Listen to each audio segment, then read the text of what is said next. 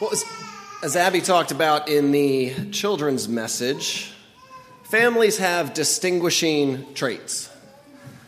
That they're all different kinds of traits. That maybe your family has a very distinctive nose, that everyone's got that nose, or maybe everyone's got the same eyebrows or eyebrow. Or maybe you have the same forehead or five head as people in your family. But the traits aren't always physical that distinguish us. They can be, you know, none, uh, not the kind of physical traits. They could be more things like talking with your hands and personality. They could be that everyone in your family is incredibly shy. Or maybe everyone in your family is just gifted in music, and then other families can't carry a tune in a bucket. See, families share distinctive traits. But what about God's family? See, God's family encompasses people from every nation all around the world, from all time periods. So, what distinguishes God's family? What is that trait that God's family has that distinguishes them, that makes them look like one another, seem like one another?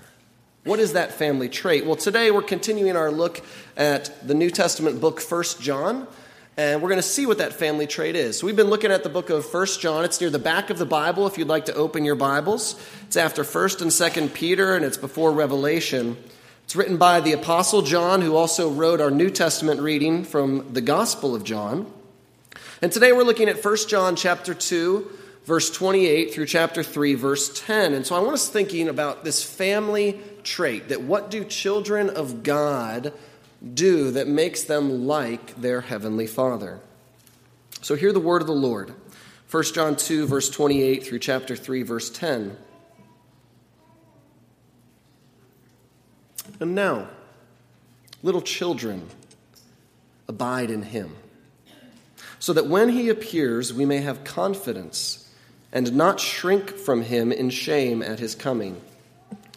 If you know that he is righteous, you may be sure that everyone who practices righteousness has been born of him. See what kind of love the Father has given to us that we should be called children of God. And so we are. The reason why the world does not know us is that it did not know him. Beloved, we are God's children now and what we will be has not yet appeared, but we know that when he appears, we shall be like him, because we shall see him as he is. And everyone who thus hopes in him purifies himself as he is pure. Everyone who makes a practice of sinning also practices lawlessness. Sin is lawlessness. You know that he appeared in order to take away sins, and in him there is no sin. No one who abides in him keeps on sinning. No one who keeps on sinning has either seen him or known him. Little children, let no one deceive you. Whoever practices righteousness is righteous as he is righteous. Whoever makes a practice of sinning is of the devil. For the devil has been sinning from the beginning. The reason the Son of God appeared was to destroy the works of the devil. No one born of God makes a practice of sinning, for God's seed abides in him, and he cannot keep on sinning, because he has been born of God. By this it is evident who are the children of God and who are the children of the devil. Whoever does not practice righteousness is not of God, nor is the one who does not love his brother. Amen. Let us pray. Heavenly Father, we thank you for giving us your word. We thank you for speaking to us and speaking through the apostles, that we can have your word recorded for us today, that we know what you want to say to us.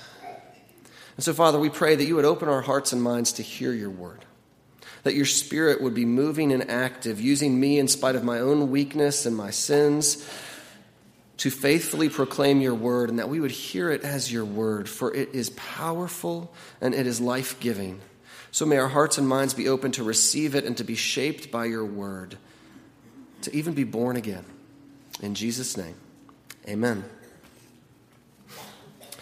So, as we think about these family traits, even in our own families, these family traits have to start from somewhere. So, our passage first helps us to see the beginning of our family traits.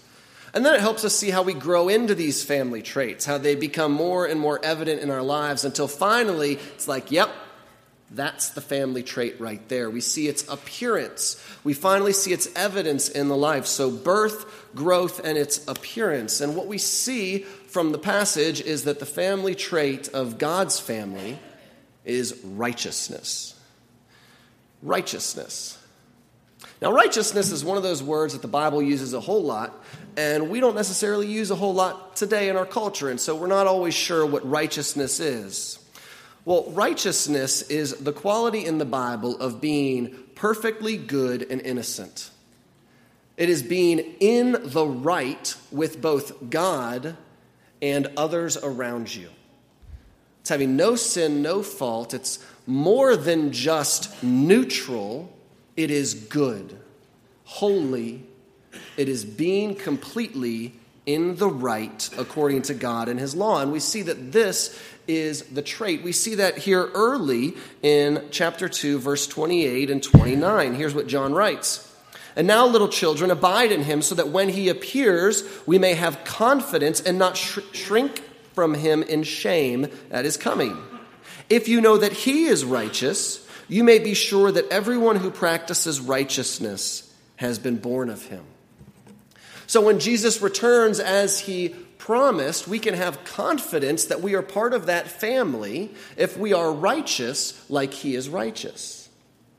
But at the end of verse 29, John tells us where this trait comes from, how we get this righteousness. That it is not something we necessarily develop on our own, but it is something that happens to those who are born of Him. Everyone who practices righteousness has been born of him. This is the language our New Testament reading from John 3 talked about when Jesus was speaking to Nicodemus. That Nicodemus pretty much came in and said to Jesus, Hey, I know people aren't really liking you, but we recognize that you're a pretty cool dude. And Jesus says, You need to be born again. I'm sorry, wait, what? I, we weren't even talking about that. And Jesus introduces this concept to challenge him that, yeah, you think you know what I'm about. No, it means being born again. And Nicodemus can't understand it. And I think we understand that. See, we're used to thinking of righteousness in active terms, it's something you do. You obey God, you follow Jesus, you do good works. We expect we ought to do something, and even more, we expect we should be able to do something, but that's the opposite of what John is saying here.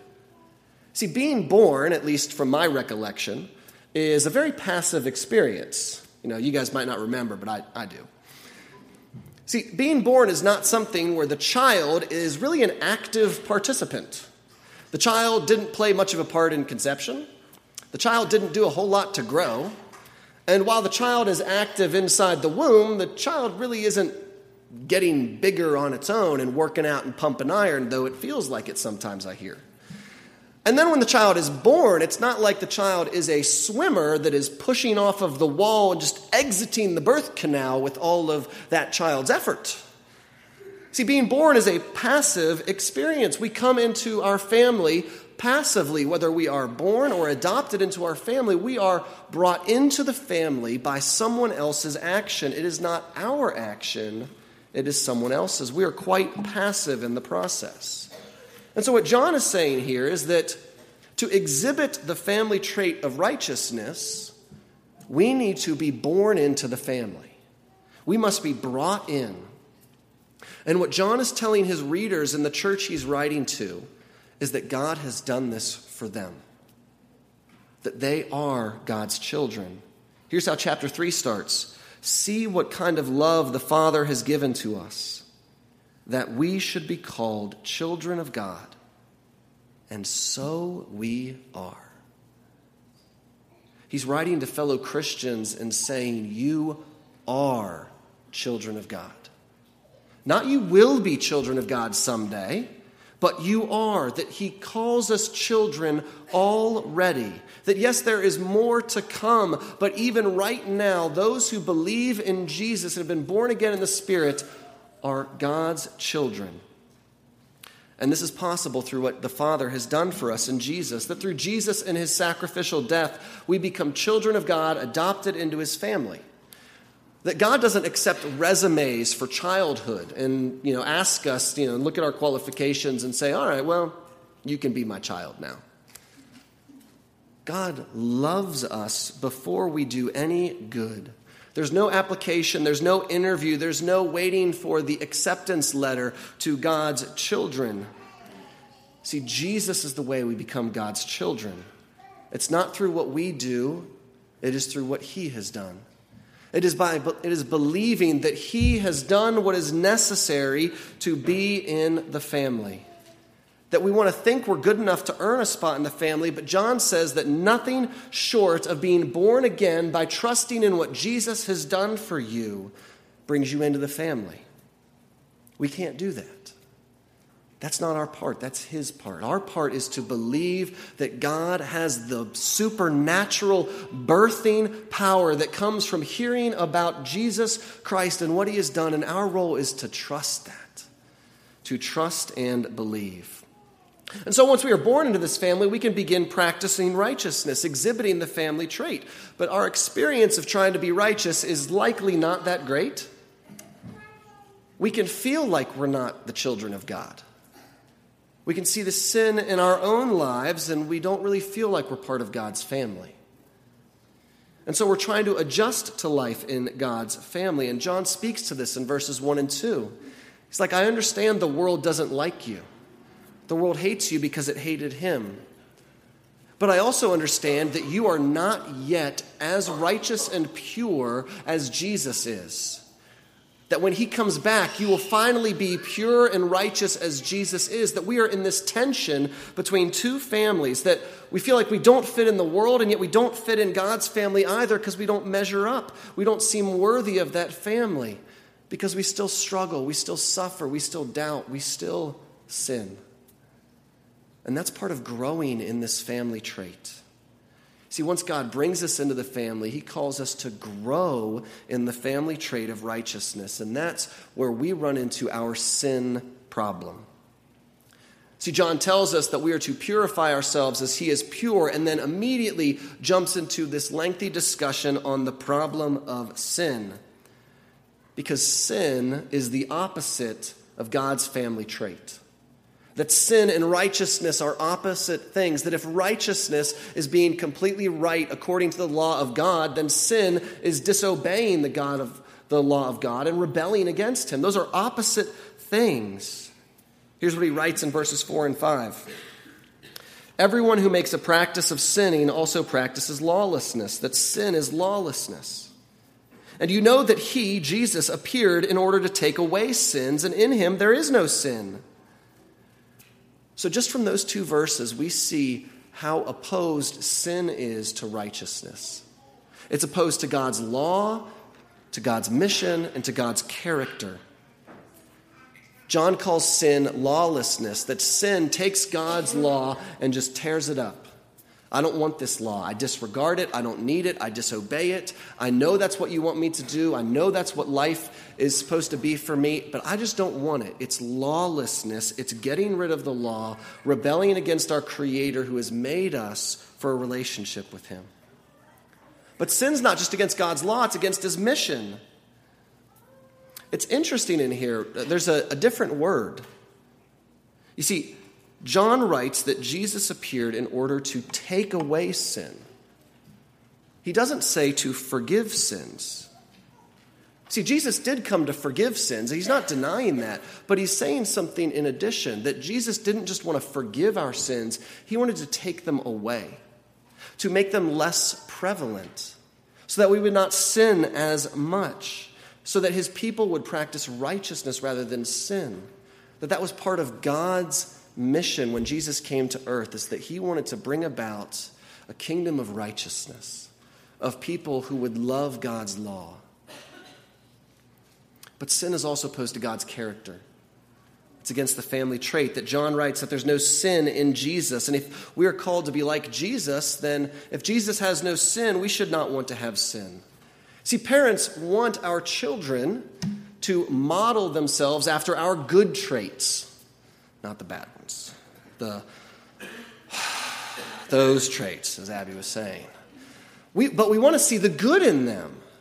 The good that we have or our spouse has, that we want to see that in them as we raise them. And in the same way, God wants to see his children be more and more like him. And sinning makes us unlike God.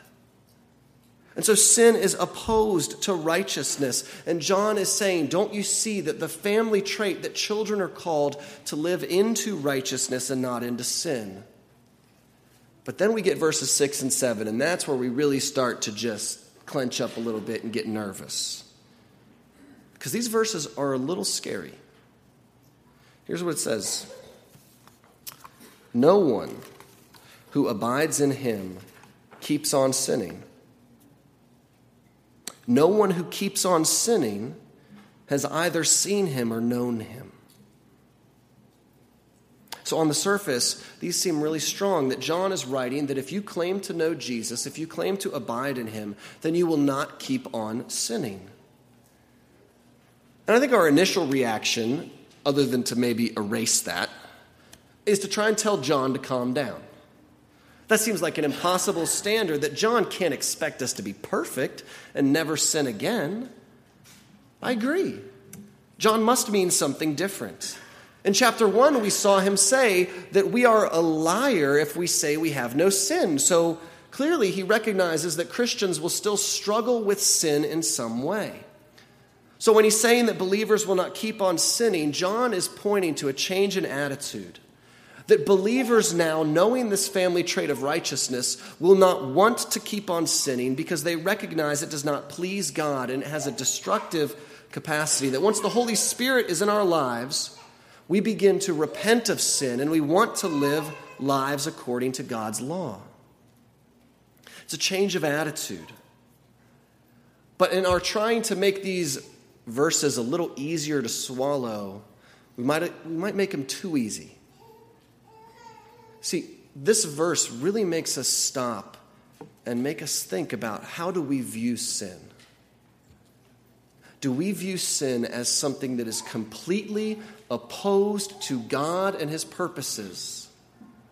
Or is it just something we can say a quick prayer and ask Jesus for forgiveness for, and it's not that big of a deal? See, too often we can let sin stick around in our lives. Too often we don't see how much sin grieves God and how it can damage our lives.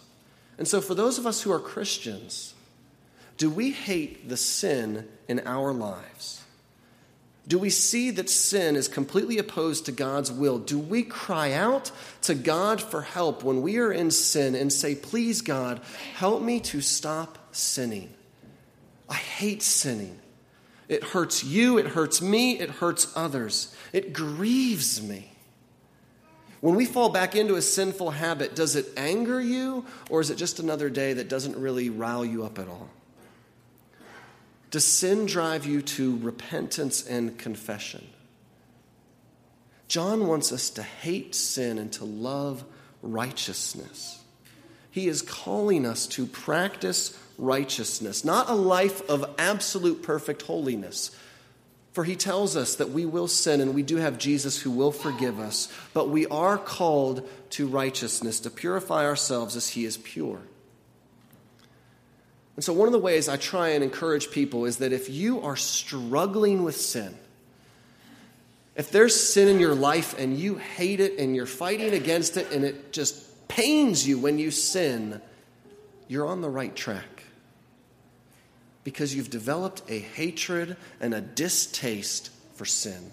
It's what Paul speaks of in Romans 7 when he recognizes that the Spirit in him really wants to obey God, and yet this other man, this other nature, this other sinner inside of him is falling over and trying to find sin.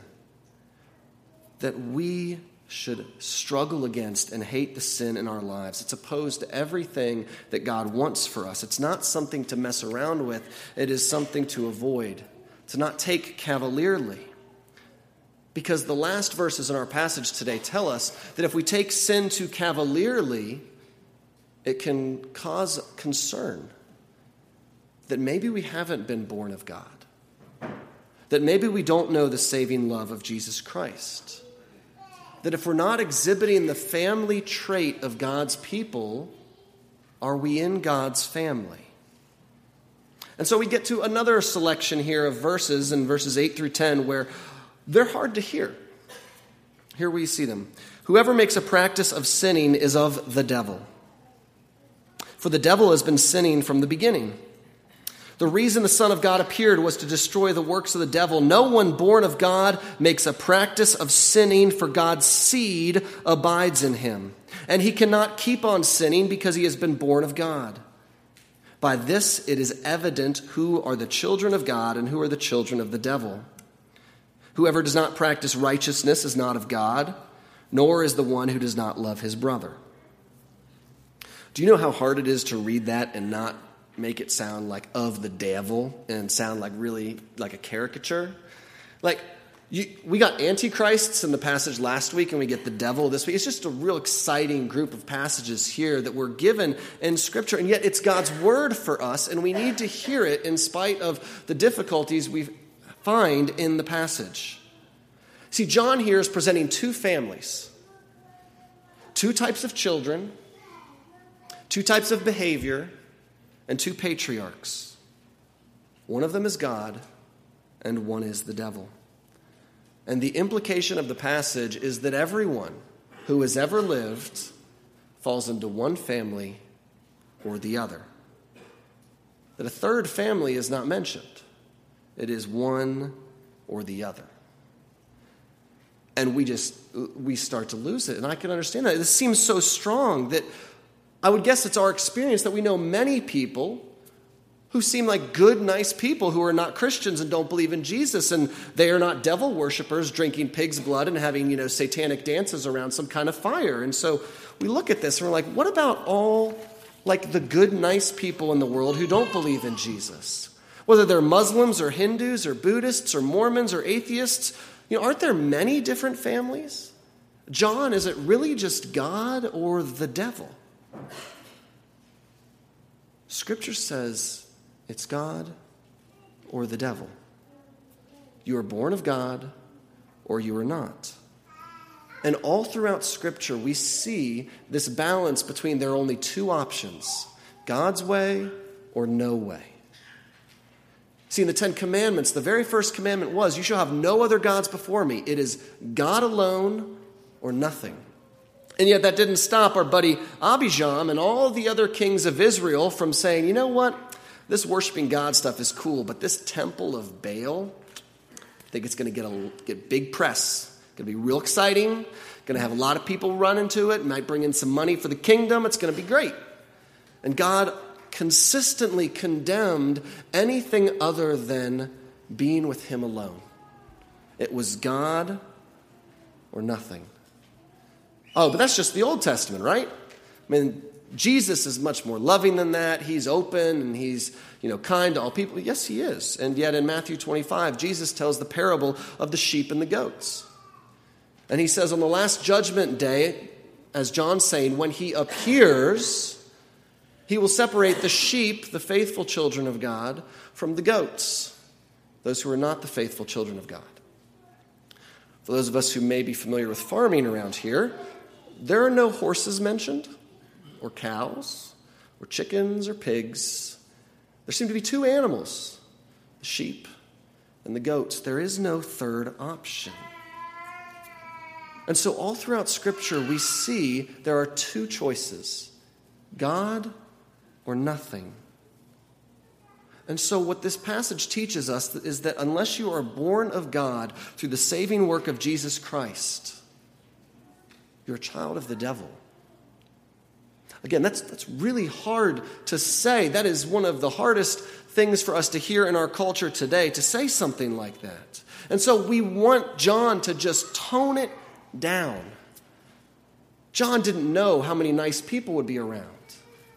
But maybe it's not John who needs to tone it down. maybe we need to change our understanding of sin and its effects on humanity.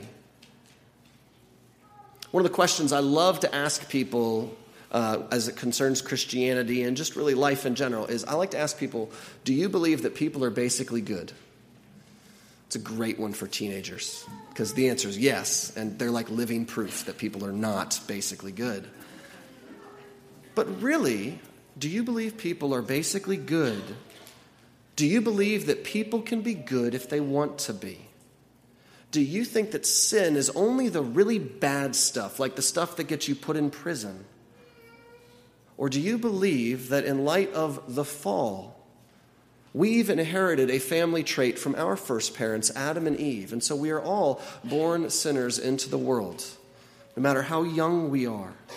And that each and every person comes into this world corrupted and fallen in sin. And that unless we are born again, not just that first time and you're so cute, but that second time through Jesus Christ, that we are left out of the family of God. That there's no third family. There are only two types of children. There's the family of the devil, whose children practice sin just as he has sinned from the beginning. And there's the family of God, whose children practice righteousness as he is righteous.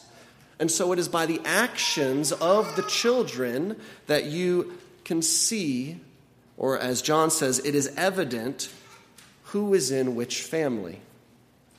See, that's a consistent concern we've seen in John's letter here that there was a group that broke away from the church and they were calling themselves Christians. And John's saying that they had abandoned things. He was trying to help them discern between what is true and what is error. And John is telling them, you look at their practice. Are they people who practice righteousness and don't like sin according to God's word? Or are they people who disregard God's word and what Jesus has come into the world to do? John is trying to give them evidence, to give them evidence to help see are we children of God? Are others children of God? And not in a judgmental sort of way.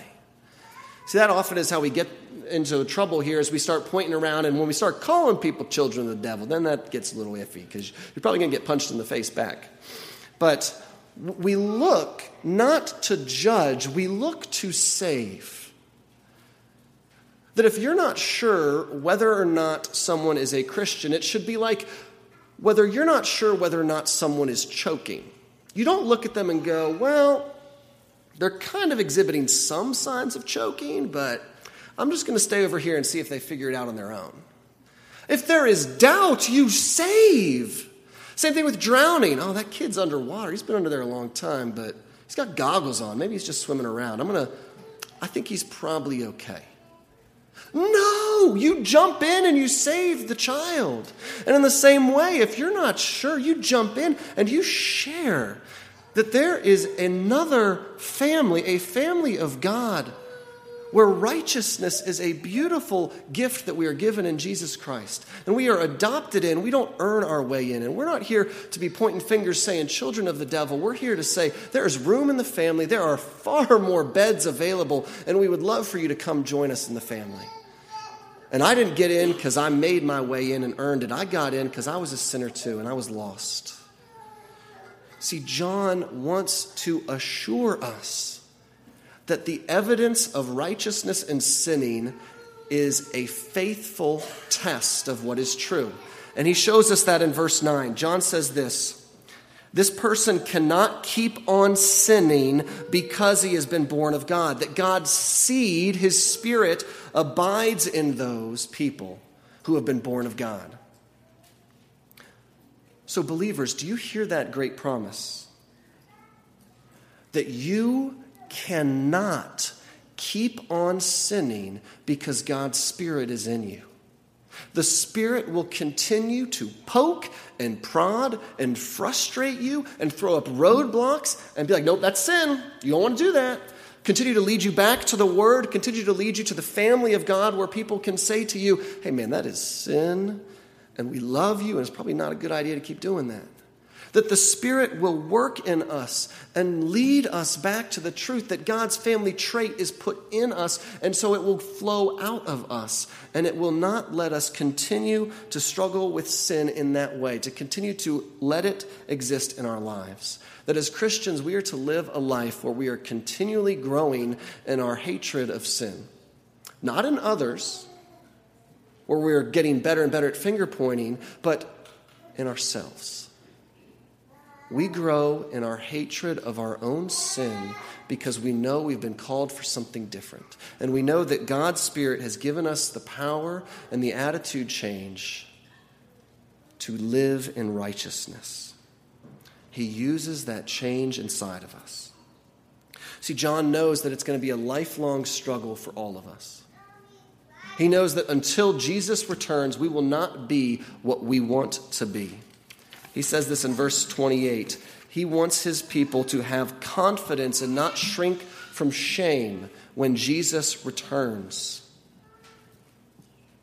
He wants us to know that we are unfinished projects. That if Jesus were returned today, if he were to come back today, if he were to appear right now today, I bet there are many of us who'd be like, man, I should have done so much more. I haven't been good enough. I haven't done nearly enough. But John is saying to them, I know you're not yet what you want to be, but you are God's children now.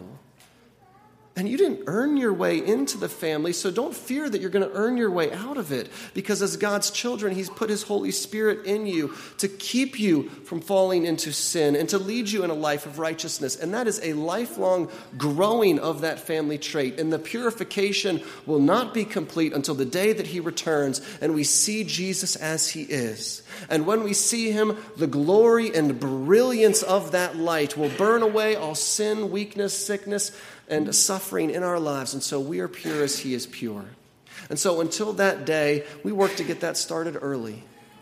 And we look to Jesus in the Word. And we look to what God says about righteousness. And we ask the Spirit, burn off all that is sin, all that is impure, and let me begin even now getting closer to righteousness, because all eternity is going to be a beautiful time of righteousness with the Lord our God when all the family from all around the world and all through the ages get together in heaven. And yeah, we're going to look whole different, and we might be speaking a bunch of different languages, and yet the fundamental likeness that we will all share is that we will be made like Jesus. We will be righteous as he is righteous. Let us seek to live that way now in the power of the Spirit until our Lord Jesus returns. Amen.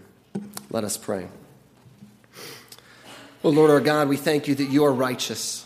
And we thank you that you have put your seed into us as believers, that your Spirit indwells us. And so, Spirit, we ask that you would please lead us in paths of righteousness. Change our desires so they desire what is good and not what is sinful.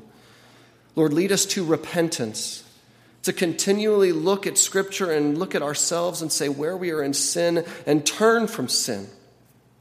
Lord, may we do this humbly ourselves and not judgmentally towards others.